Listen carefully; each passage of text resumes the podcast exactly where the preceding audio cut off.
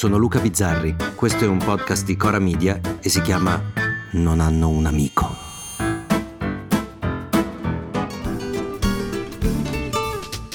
Calze, mutande, vestaglione di flanella, tavolinetto davanti al televisore, frittatone e familiare di peroni gelata.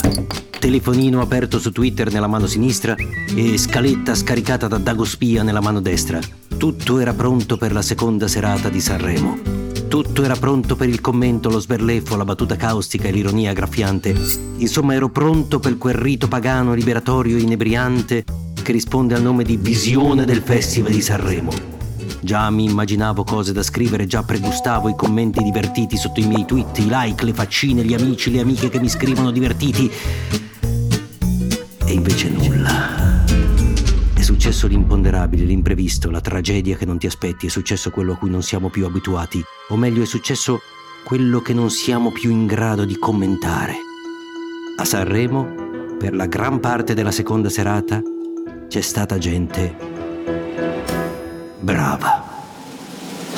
Ma non episodi sporadici, eh? uno dopo l'altro, tutti. Ha cominciato un Gianni più rilassato di ieri, sempre con la sua scopa. Amadeus tranquillo, come un politico che prende il 61% alle elezioni. Poi, scusa, ma hai intenzione di passare la serata a pulire il palco? A parte che ho visto c'è ancora qualche petalo. Vabbè. C'è persino stato un bambino attore nella prima parte così sveglio, sicuro e maturo che potrebbe tranquillamente scrivere un monologo pazzesco a se stesso adulto. E poi Fagnani, bella, sicura, disinvolta, come se avesse presentato più festival di Amadeus. Io sono emozionatissima. Infatti ho fatto un paio di chiamate a persone che possono capirmi. Ah, tipo? Che... Tipo Ciuri tuo, Ciuri. Fiorello che è cintura nera di ansia, certo, che mi ha detto ma è inutile che ti prendi calmanti, cose, infatti mezzo bicchiere di frizzantino. T'ha detto Fiorello. Sì.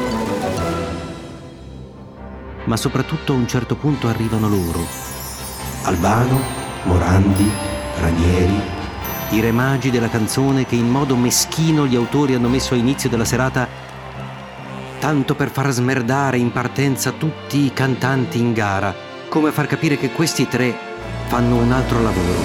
Un'ultima standing ovation per Albano, Massimo Ranieri e Gianni Morandi.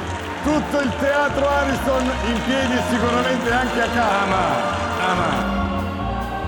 E quindi ero lì e pensavo, e adesso cosa scrivo? E adesso come faccio? Cosa si fa quando si vede della gente brava? Non mi ricordo più, si fanno i complimenti, si mette il simbolo del pollicione.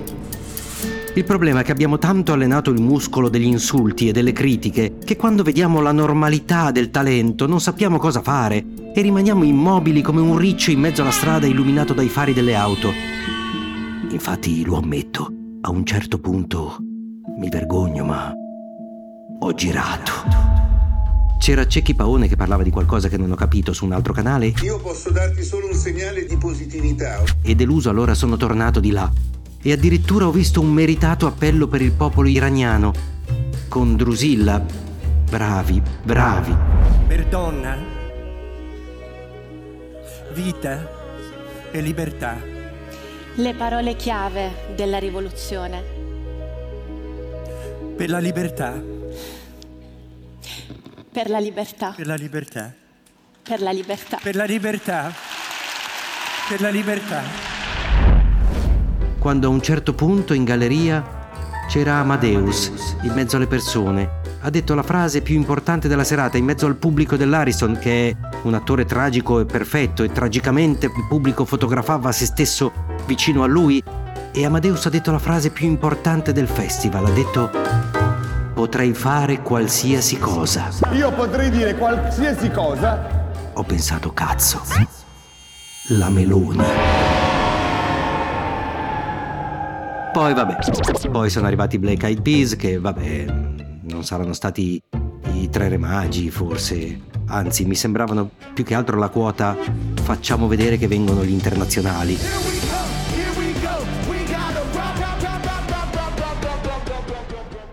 Ma insomma, a quel punto aspettavo solo una cosa, il monologone, il monologone di Fagnani.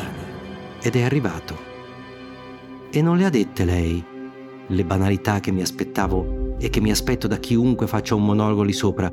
perché ha fatto parlare quelli che ci hanno tradito, che hanno tradito la società, i detenuti, i giovani detenuti, che forse hanno tradito loro stessi.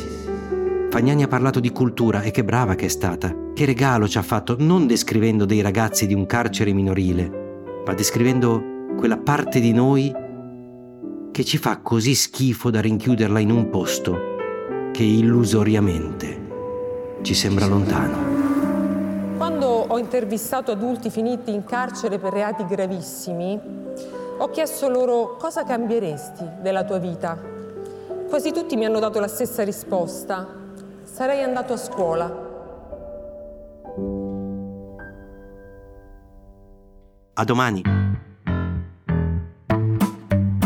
Se volete commentare, se avete idee o suggerimenti per nuove chat di WhatsApp o testimonianze di nuove chat di WhatsApp, potete scriverci a nonanunamico@gmail.com o nonanunamico@coramedia.com. Anche per gli insulti, prendiamo anche quelli. Non hanno un amico è un podcast di Cora Media scritto da Luca Bizzarri con Ugo Ripamonti. La cura editoriale è di Francesca Milano. La post-produzione e il sound design sono di Filippo Mainardi. La supervisione del suono e della musica è di Luca Micheli. Il producer è Alex Peverengo. Le fonti degli inserti audio sono indicate nella sinossi.